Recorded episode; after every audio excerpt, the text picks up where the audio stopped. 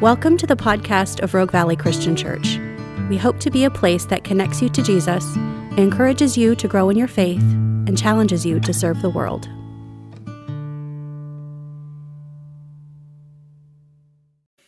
Acts chapter 1, verses 12 through 14.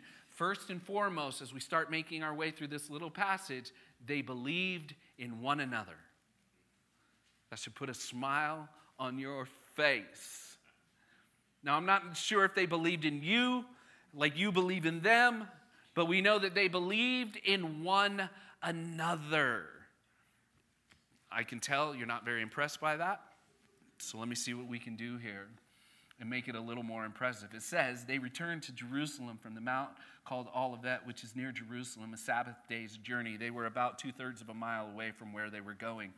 When they had entered, presumably a house, they went up to the upper room where they were staying. And Peter and John and James and Andrew and Philip and Thomas, Bartholomew, Matthew, James, the son of Alphaeus, and Simon the Zealot, and Judas, the son of James, a different Judas. All these, with one accord, were devoting themselves to prayer together with the women and Mary, the mother of Jesus, and his brothers. First things, a couple of things to say. They believed in one another, and the one another that they believed in was more than just the guys, okay? Because as you're reading along in verse 14, it lists all the men, and then it says, oh, and the women were there, and the mother of Mary, or the mother of Jesus, Mary. They were also there. This is a way of describing what was going on. Don't forget, women present in religious meetings or prayer meetings was unheard of during that day. So, one of the things that we have to understand about what they believed about one another, they believed that everybody had a place. Okay, we're to keep going here. They believed that everybody had a place. Other religious circles, if you will, during their day, whether it was Judaism or any other ism during their day, did not elevate those who had been marginalized and devalued like Jesus and Christianity. So the fact that the women who had, and it says the women, is descriptive of ladies who had followed Jesus for three and a half years during his earthly ministry. And most scholars and experts believe that not only did they follow Jesus, but they also, being wealthy women, financed the ministry. That's pretty important, wouldn't you say? They have a place at the table, so to speak. So when we read they believed in one another, it's important for us to understand they were together in one accord. In other words, they had a single mindedness about what they were doing. They were together. And I know on one level, like it's, yeah, yeah, yeah, can we move to more exciting things? There's nothing more exciting than this. Think about it for a minute. We're talking about their lives, a bunch of ragtag individuals who some of which wouldn't even be in the same room with each other before Jesus. That is, they did not like each other. Tax collectors and zealots did not get along. Are you with me? Tax collectors and zealots didn't get along, and tax collectors didn't hang out. Well, let me say it this way fishermen didn't hang out with tax collectors. Why do you think that was? that wasn't even the punchline. It's because they probably owed them money. See, the picture that we're getting about the first, the faith of the first followers, they believed in one another. There was space in the room for each other. Men, women, different, strange, occupational, personnel, they were all there. I don't know if you noticed it, but they listed the guys. And we read it, we're like, yep. According to my theological expertise, that was the guys. Amen? However, there's something else going on. Each one of their names, like us, represents our identity. So when we read that Peter was there, Peter was there. Peter wasn't there acting like somebody not Peter. Peter was there acting like Peter. How do we know? Well, in a minute, he's going to stand up and start talking because that's what Peter did, right? One of the things that we have to understand is their togetherness, their one anotherness, their one accordedness meant that not only was there a space for everybody, but everybody could come as they were. meaning this it was okay if you didn't have your act totally together. I'm gonna give you a spoiler alert to the book of Acts. Most of the men here that are mentioned, right, did not have their act together, but they were still together. Does that make sense? Like, I gotta tell you, on one level, I think the church, the church, modern day church, I think we need to grow in this area. I don't know, even though we might say it, hey, there's room for everybody at this table. You can come as you are. We say that, but not everybody acts like that. And I'm not just talking about this church, I'm talking about church in general across the globe. It's not always like that. There's story after story after story within Christendom where people have gone to church desperate, hopeless, needing to find something to just get on another day. And they go in and nobody talks to them. They're made to feel like they didn't wear the right clothes, didn't read the right Bible, didn't cover up their arms enough. They're made to feel like they don't belong. That never happened to me, by the way.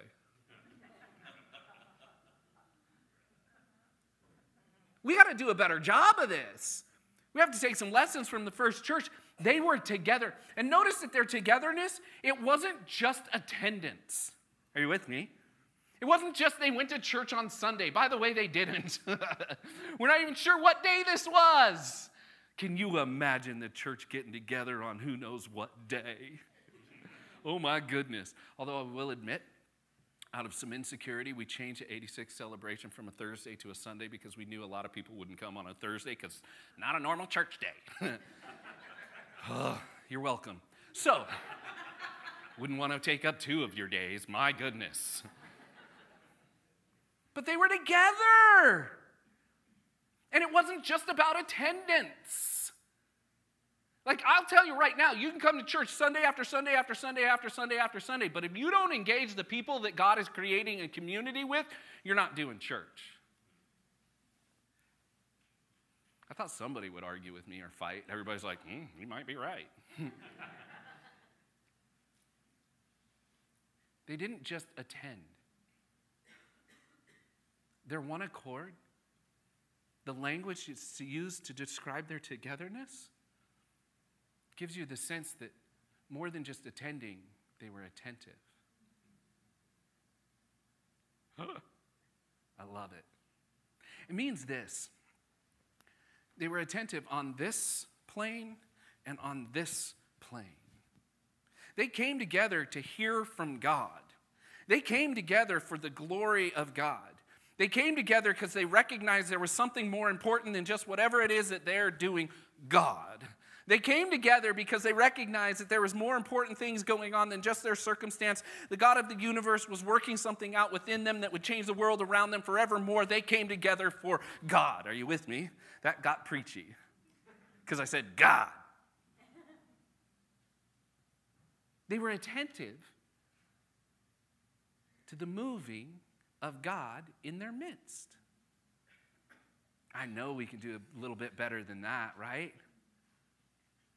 I don't know about you, but there's a part of me, Dalton's like singing on the guitar. This is how I say Dalton sings on a guitar. Dalton was singing on the guitar, right? And he went from like Waymaker to what, what, what was it? Give me Jesus. You guys see that? How many of you, when he was finishing, give me Jesus, be first priority in my life, and all of that, how many of you are like, well, I don't see the words on the screen. What are we doing? Uh, then there was others that was like, oh yeah, we're going off script. Let's go. Right? And there's part like, yeah, play, take first place in my life. And then he was wrapping up, and I found myself, thankfully my microphone was turned off, but I found myself saying, Waymaker. And I just went to the next song again. I was like, let's just go. And I looked at him like, hey, we can keep going. But he didn't look at me because he was too busy playing, right? There's a part of me that's like, we could be more attentive to the Lord. What's the Lord doing? What if God wants to be worshiped four songs instead of three to start the service? You know what I'm saying? They were attentive to this reality. And I think we should be too. Now, I'm not going to change every part of the service just on a whim. But I am going to say, what if we were more attentive? Like we went to church, and just as much as we like sitting where we sit or talking to those that we talk to, what if more than that we were excited about hearing from God? And we were excited about sensing the Lord. And we were excited about giving God glory and honor as we sing and as we study His Word. What if we were more attentive, right? Not only to the Lord, but their togetherness gives you a sense that they were also attentive to one another. People, if they were hurting, they knew. You know how they knew? Just so you know, I'm going to give you guys kind of a community 101 lesson. If you're hurting, if you're hurting, and you leave still hurting and frustrated because nobody cares, you have to ask yourself, did you tell anyone? You know what I'm saying? I've been in Jerusalem and I've been around the Jewish culture. They are loud and boisterous. You never, I spent 21 days in country, and which sounds really fancy, doesn't it? I was there for three weeks. I spent 21 days in country and never had to guess as to how the Jewish people around me were feeling. You know why? Because they just said it, usually loud with passion. This is a great meal. And I was like, I guess it is. that is my parking spot. So you say. you know what I mean? Know what's happened in Western America, specifically within the, the confines of our sacred spaces. Sacred is devoted to God. It doesn't mean silent and silly. I mean, it means, okay, here we are, devoted to God. This should be a place. Now, don't yell like, I'm tired of this message. Don't do that. That's not what we're talking about. But what we are talking about is if you got something stirring and going on, this is the community. Commu- the, these are the people that God's put around you, and it's probably miraculously on purpose so that you could be attentive to one another. So you could look at somebody and go, It's a tough day. How many people had somebody ask them, How's it going? Today, this morning, you walk in, How's it going? How many of you lied through your teeth? How's it going? It's great. I'm at church. It's supposed to be good. How many of you just dying to say, You know what? It's hard right now. And I barely got here. And I'm barely hanging on. Because if you knew, right? We don't do that because we assume nobody wants to know. But here's the deal when it says that they were together and they were in one accord, there was a single mindedness about their reality of being a community. They recognized they had to be attentive on this plane and on this plane. They had to pay attention to God and each other. Ladies and gentlemen of Rogue Valley Christian Church, let's do a really good job of both. Amen? Let's do a really good job of both. Amen? And just recognize here, recognize it's not just the staff's job to take care of those things. It's our privilege as a body. Amen? It's our opportunity when we come together. They believed in one another. That is this, without a doubt. As they looked around the room and they would have seen women, who let them in? As they, not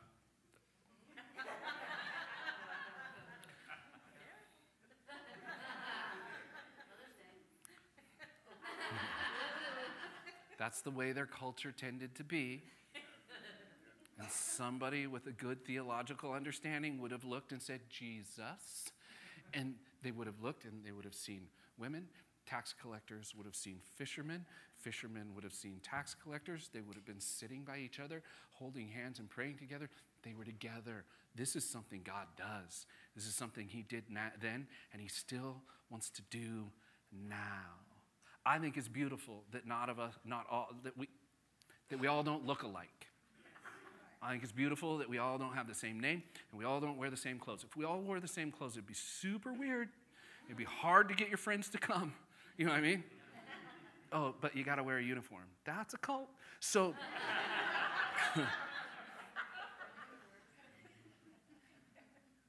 I think it's fantastic that within this community, there's a multitude of diversity. There's different personalities, different perspectives, different abilities, different giftings. This is what the community is all about. And that togetherness is for each other's good and God's glory. They believed in one another. Moving on, though, they also, last part of verse 14, they also believed in prayer. It says, And all these with one accord were devoting themselves to prayer. And it says they were doing so with women, which, by the way, was not okay in Jewish culture, but it was in the Christian church. Amen? It was in the new church that Jesus was establishing. It was absolutely okay. They were devoted to prayer, meaning this they were devoted to holding out their hearts before God and doing their best to hear His.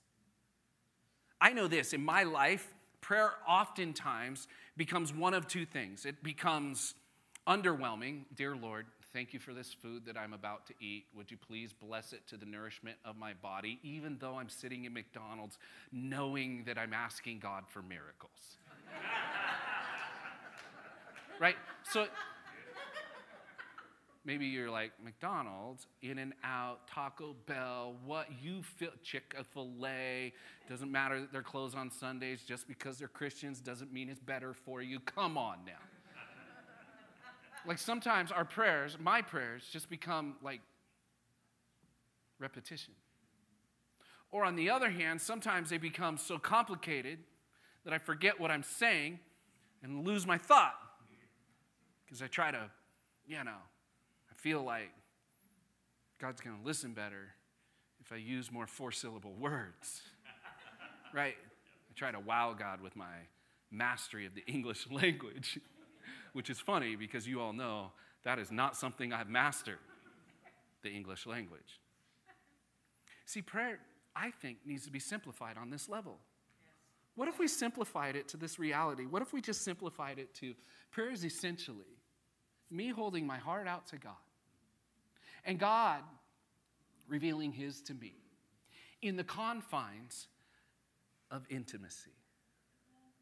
What if we just held it out like that? What if when we say they were devoted to prayer, and we just held it out like what that means, ladies and gentlemen, let's not complicate it. What it means is they poured their hearts out to God, believing that God was interested Never to say, listen, I don't have time, you bore me, I'm not interested, go away from me and go play with your brother. Right? Like that. Eh, oh, sorry, moms. It's Mother's Day, you would never say that. Poured their heart out to God, believed that He wanted to hear, and then held out to hear His heart. Like, what if, what if we were devoted like that? What if we forgot, forget, what if we just stopped worrying about what word and what rip, what, do you know what I'm saying? What if we stopped worrying about what word in what order, in what way, with what volume? And when you, do you guys ever be around people? I've had my wife do it to me. She goes, listen, if you're going to talk to me, talk to me. Stop using your prayer voice.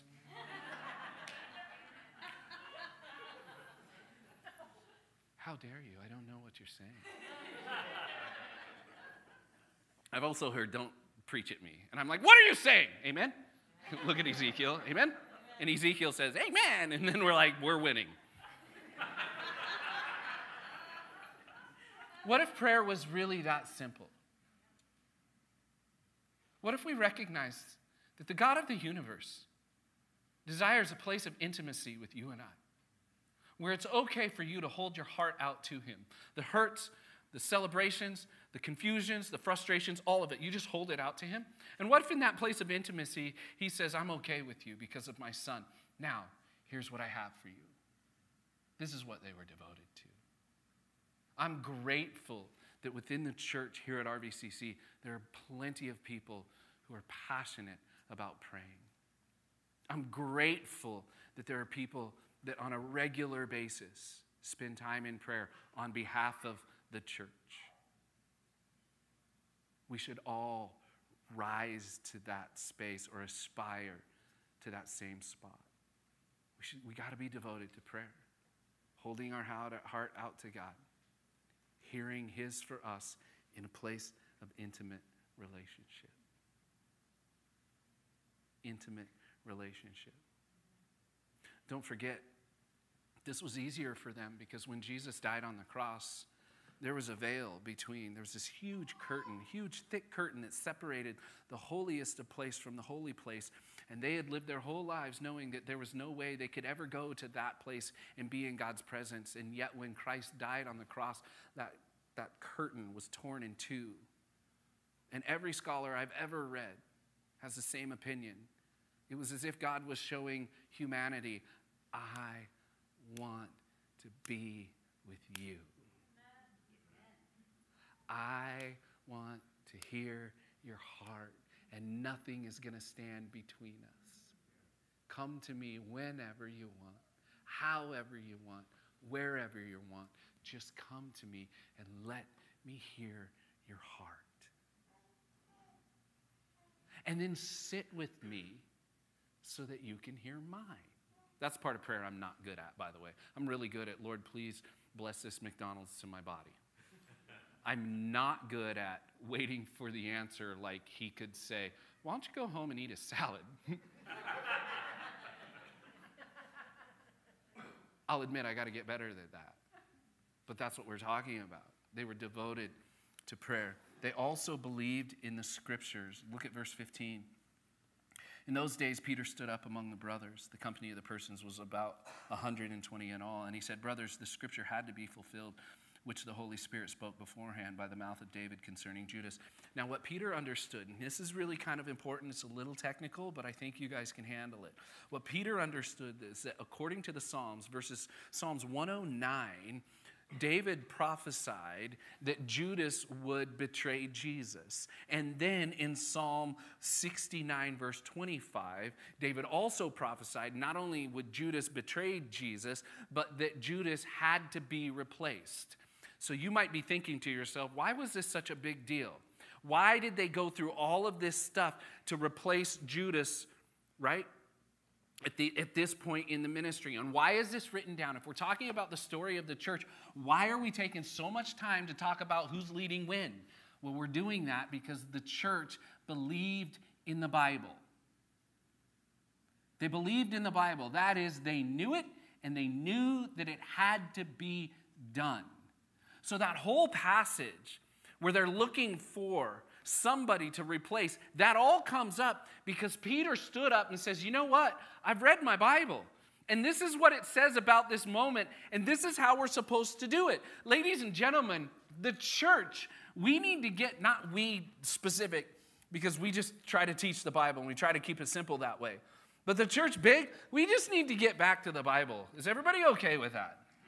Now I know that it's tempting to say other things. Anybody else go through the last 2 to 3 years in America? There were lots of opinions about everything that was going on all around it. Are you with me? Or did you guys not hear any of those? There was lots of opinions about everything. And furthermore, there were lots of well-meaning pastors and churches talking about all of those things. And I know even furthermore, there were people here that were a little frustrated because you're not talking about these things. All you're talking about is the Bible. That's on purpose. Again, just so you know, I got called, like, somebody called me a coward. You're afraid to talk about all these things. And I would say this if you know me, yeah, I could be a fraidy cat, but I'm not a coward. Does that make sense? You see how you can be both? Like, I don't want to get punched in the face, but I'm going to say what I think. Amen? I think in today's day and age, it's courageous to stand up and teach the Bible. I'm not saying that I'm courageous. I'm just saying that we should go to churches that teach the Bible. The Bible is going to actually give us insight, instruction, revelation as to how we make it through any moment that we're going through. The Bible is going to actually give us what we need. We don't need another lecture on how bad this is or how bad that is or what do we do about this and what about when that and so on and so forth. We can do workshops and talk about all of those things. In fact, in July, we are planning a four week Wednesday night workshop. Four Wednesdays in a row, we're going to come together and we're going to talk about what does the Bible have to say about some of these cultural issues. You're not going to want to miss it. It's going to be good. We might even argue a little. In Jesus' name. Together in one accord. Right? But they believed in the Bible, and so should we. We're going to teach the Bible, we're going to read the Bible, we're going to walk through the Bible. And we're going to trust that though it was written thousands of years ago by many different authors and so on and so forth, we're still going to trust that God is alive and well and uses it to help us in our life on this level, not just this one. They believed in the Bible. Finally, verse 21. So, one of the men, they're going to try to replace Judas. So, one of the men who is accompanying us during all this time that the Lord Jesus went in and out among us, beginning from the baptism of John till the day that he was taken up from us, one of these men must become with us a witness to his resurrection.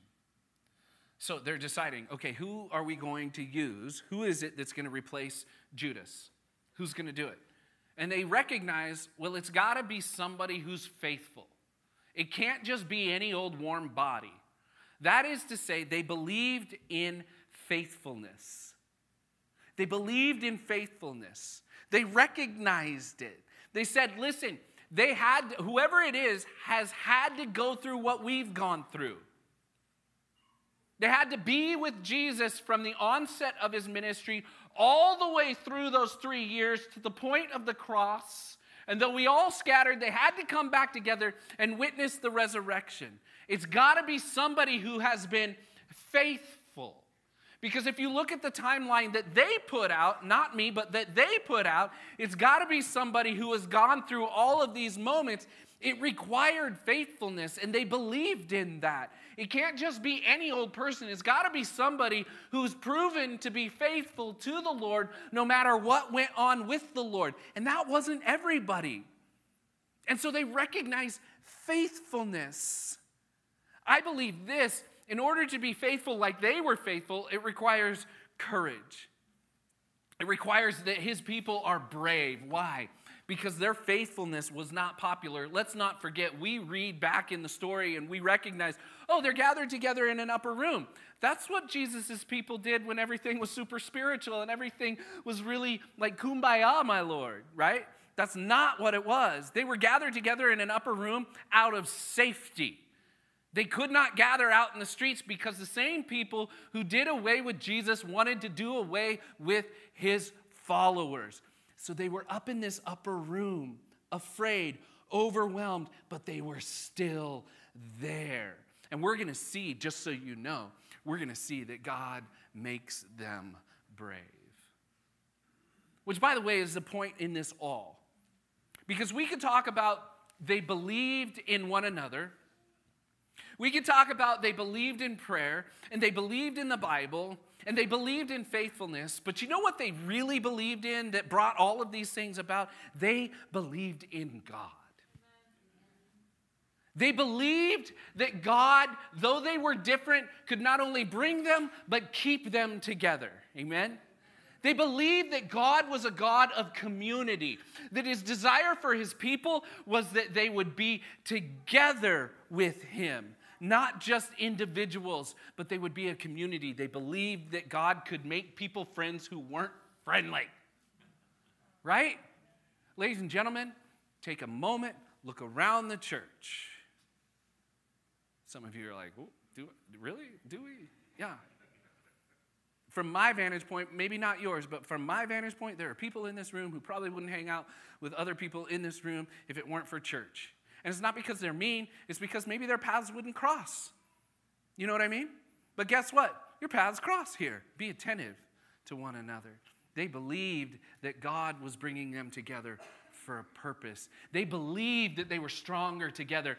In oh man, I oh, I just I just love it. In Ecclesiastes, you know the book of Ecclesiastes, written by Solomon. Solomon, recognized by everybody as the smartest guy who had ever lived, uh, up until that point where he married a hundred women or a thousand or had a bunch of girlfriends on top of that. But before that, Solomon wrote some pretty smart stuff. And in Ecclesiastes chapter 4, verse 9, he says, Two are better than one. And then he goes on to say, because they, they, they're not alone, because they have help, because they can be warm, because they can watch each other's back, all of that. This is the gift that God has given us. It's not just, hey, we need to be better at this. It is recognizing this is who and how God is. So, they believed that God values community. They believed that God was a God of intimacy, that, so they would pray with him. They would talk to him. They actually, their commitment to prayer was actually a statement of what they believed about God. That they believed that He had time to hear from them, that He was willing to spend time with them, that He wouldn't be impatient with them, He wouldn't be bored with them, He wouldn't not have time for them, right? They believed that God was, for lack of a better term, you're going to love it, that God was into them. You know what I'm saying? You guys date? You guys remember dating? You guys remember junior high? How many of you remember junior high? I'm just going off the rails. Junior high. You guys remember it? Junior high. How many of you in junior high love the moment when somebody, in the midst of rushing from one class to the next, handed you a note? And it wasn't just a note, like it was a folded up note, right? Like there was meaning inside what the note, the, the foldedness of the note communicated there was something important in there. And you unfold the note one triangle at a time right? Risking being late to class, but who cares? Love covers a multitude of sins. And in the note, you open it up, and what you read is, hey, because we're junior hires and our vocabulary is not very developed. Hey, will you go with me? yes, no, maybe. Now, you had some work to do. You had to check one of those boxes, fold that sucker back up, get it to the person to get it back to him. But what that note communicated was that whoever sent the note was into you. and there was some sort of fancy within your life that got tickled.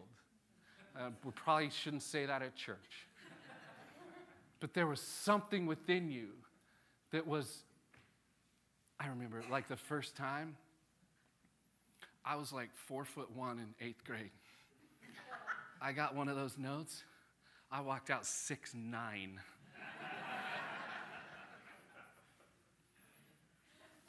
I got a note. Somebody's into me. This is what they believed about prayer. They got a note. He's a loving God who gives us instruction on how to live and insights on how to live, not because he wants to control us, but because he loves us. And he's a God that can bring about faithfulness in and through everyone. Why? He can make people who were cowards brave again. He did it with Moses, he did it with Gideon, he did it with Joshua, he does it with David, he does it with everybody. This is what God does. He makes people brave. Brave enough, courageous enough to remain faithful when it feels like everyone else is faithless. This is what God does. See, the passage is really more about Him than it is us. Thank you for listening. For more information about Rogue Valley Christian Church, please visit our website at www.rvchristian.com.